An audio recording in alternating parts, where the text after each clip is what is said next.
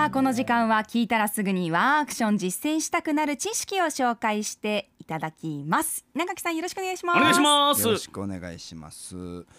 9日に那覇市のあけぼの小学校で防災授業と避難訓練が行われたんですね、はい。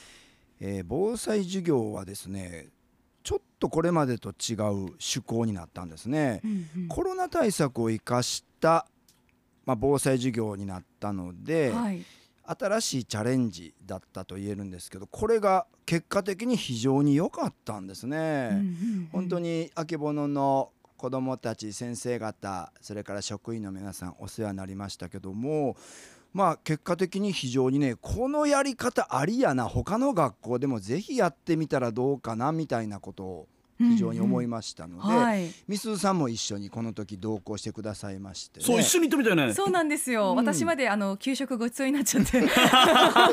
ごちそうさまでした。美味しかったですよね。思い出給食なんだ、そうなんですよ。給食いただくぐらいこう長い時間ねちょっとお邪魔して、その給食を挟んでさ4校締めと5校締めですかね。そうですね、う午前中に全校生徒にスライドを使った防災授業。給食を挟んで午後に校外への避難訓練を行ったでしたよね。はいうんうんでその午前中の、えー防災授業ですけども体育館に普通は例年なら集まって全校生徒集まって話を聞いてうんその後まあ教室に戻って少し担任の先生からいくつかお話があって給食をというのがまあ例年の流れなんですね。はい今年はまあコロナ対策ということもあって実は前年もなかったんですねこれね。で3月に行った時は体育館に集まって対策しながら、えーコロナ対策しながら、えー授業を行ったんですけど今回は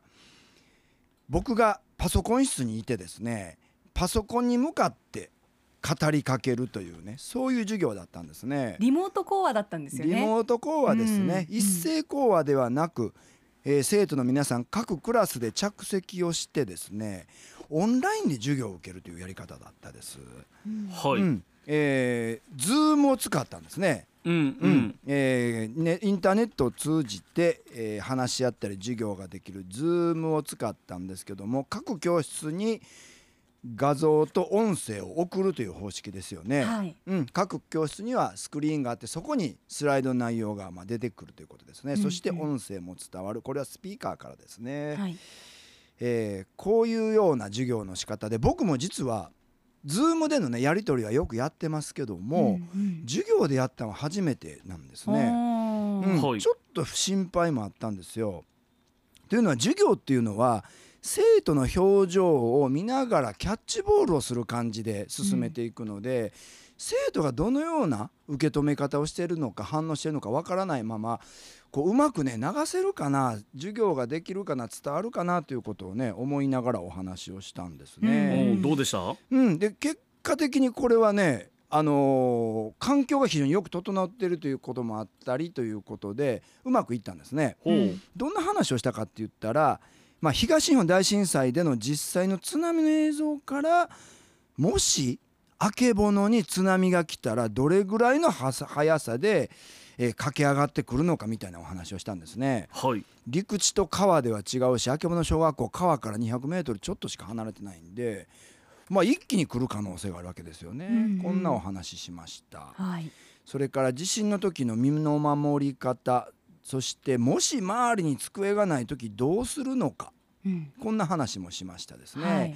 でその時校内放送がならなかったつまり避難誘導の放送指示が聞こえなかったらどうするのかという話しました、うんううんん。えー実際に放送機材が停電で使えないケースもありますからね、はい。この時どうするかという話もしました、うんうん。はい。そして実際津波避難で高台に逃げる時に後ろを見ないでみんなで励まし合って声を掛け合って下級生には、えー逃げる速さが当然違うからね、うんそこどうやって声かけるのかみたいなお話もしたんですうね。んはい。でこういうお話をしたんですけどもこれ30分しました。うん。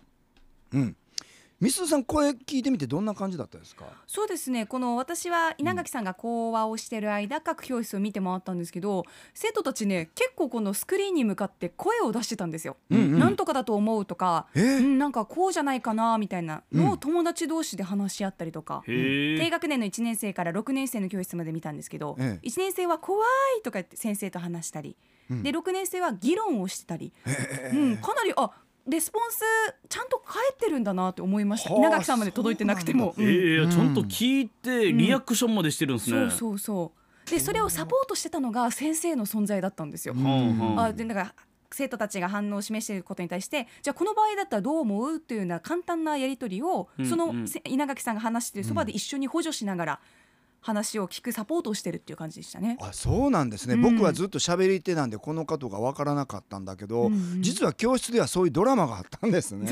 実ははい。うんえー、そうなんですね。うんまあ本当にあの僕は顔が見えないのでねどういうリアクションか分かんないんだけど各教室ではそうやってうん。生徒たちが思い思いに反応してそれをうまく先生方担任の先生方が介入をしてうん。また引き出すというところもされてたということなんですね。はい。ううん、これ本当にねあのオンラインで実はここまでできるんだなというのを今改めて知りました、すごく良かったなと思いましたけども、まあ、さらに驚いたのはその後だったんですね。うんはい。うんえー30分の授業が終わった後、えー各教室僕はみすずさんと一緒に56年生の教室を見せていただいたんですけども、はい。非常に素晴らしかったんですね。うんうんこれ例年だったら体育館に一旦集まってその後教室に引き上げてまた先生からお話をするということになった時に体育館から教室に戻る間の移動でテンション切れるんですね。うんうん一旦ぐちゃぐちゃになってしまってまたそこで先生がちょっとリセットし直してでも先生もこの、えー話の延長線上で続けていくのは難しいのであまり大したことができなかったということが多分実情じゃないかと思うんですよ。まあ、スライド内容を復唱するにとどまるぐらいかなと思うんですけども、うんうん今回はまあ皆さん僕の授業を聞いてですねそのまま、えーつ机の前に座ってですね、うんうんこの先生が僕のスライドの内容を受け止めた上で引き受けた上で引き取った上でご自身の経験とかね、うんあるいは先生方が震災の報道を見て感じたこととかを先生自身の言葉で生徒たちに強く伝えておられたんですね。うんうんこれは非常に見ていて感動的だったですね。はいうんうん。で例えば僕がスライドで話をする内容でもできるだけ小学生に分かる言葉で喋ってはいるんだけど、うんやはり専門的な部分も出てくると思うんですよね。はいはいそれを先生方がきちんと言い換えうんをして生徒に伝えていた、うんうん非常に深めの授業をされてたんですね。例えばね5年生ではこんな話されてたんですね。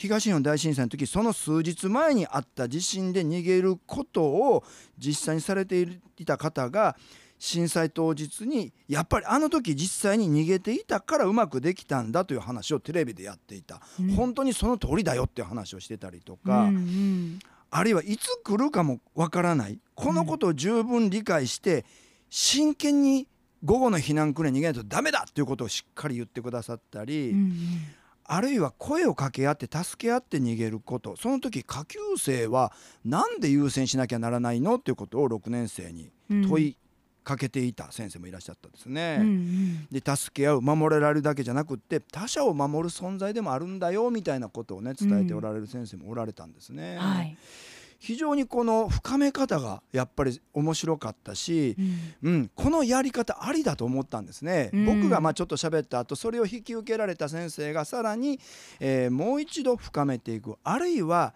講義の合間に一旦ディスカッションタイムを設けてう、ん。うん教室の中で議論してもらってさらにそれをまた僕が引き取る形で続けていくみたいなね、うんうん。非常に大きな教育効果がね今回あって来年以降これまた楽しみだなと思ったですね。うん。この辺りみすずさんどう見ました？そうですね。あの先ほどやっぱりお話もあったんですけれども、まあ、やっぱり体育館に集まって講話を聞いて終わった後教室に戻ってだとやっぱりイベント感があるんですよね、うんうんうん。なんか自分の学びの場っていうよりかは、うん。あなんかお話聞いたなみたいな。で、うん。教室まで帰ってる間に友達となんかちょっとわーって騒ぎ合って何の話だったっけって忘れちゃうみたいなことが自分の実体験としてもあったわけなんですけれども、うん。まあそのね先生方がこのコロナ禍の中でこうリモート授業どうするかっていうね頑張りのうん。継続の中でできた環境でもあると思うんですが、まあ、自分事として考えられる生徒が本当に多かったんじゃないかなっていうふうに思ってしかも訓練終わった後に稲垣さんにこう相談に来る生徒もいましたよね。そうでしたよね、僕の住んでる地域は港もあってうん。家にはおばあちゃんもいてみたいな避難する時逃げられるか心配ですけどどうしたらいいんですかみたいな。自分事とししてまさに考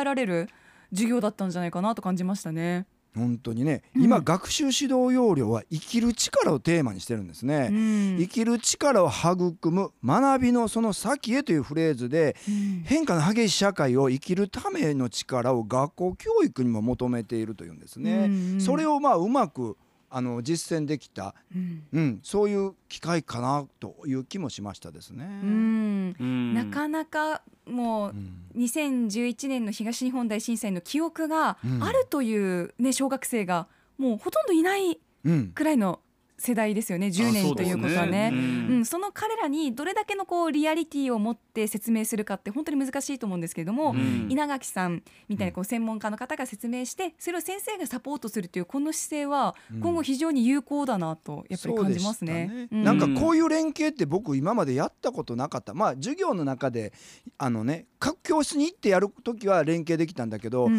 ん。全体でやる時は連携できたことがなかったんで、うん。このコロナ禍で生まれたオンラインという手法を使って連携できるなっていうのはすごい収穫だったですね。そうですね。うん、なんか仕方なくんリモートではなくて、うんリモートの方がメリットがあるっていう新しいパターンですね。であと子どもたちはやっぱりその環境に慣れるのが早いんだなって感じました。そうそうそう思ったんですね。うんはあはあやっぱりこのしっかり情報をキャッチして返す力っていうのが、うん。やっぱ子どもたちは育まれてるんだなって、うん。大人は頑張んないといけないなって感じましたね。いろんな教育に活かせそうですね。ねえ、はい。ということでこの時間ガッキーのワークションをお届けしました。稲垣さんありがとうございました、はい。ありがとうございました。別の学校でも。はい。今日からワークションしていきましょうアップのポッドキャスト最後までお聞きいただきありがとうございました。生放送は平日朝7時から。FM921 AM738 RBC アイラジオ。県外からはラジコでお楽しみください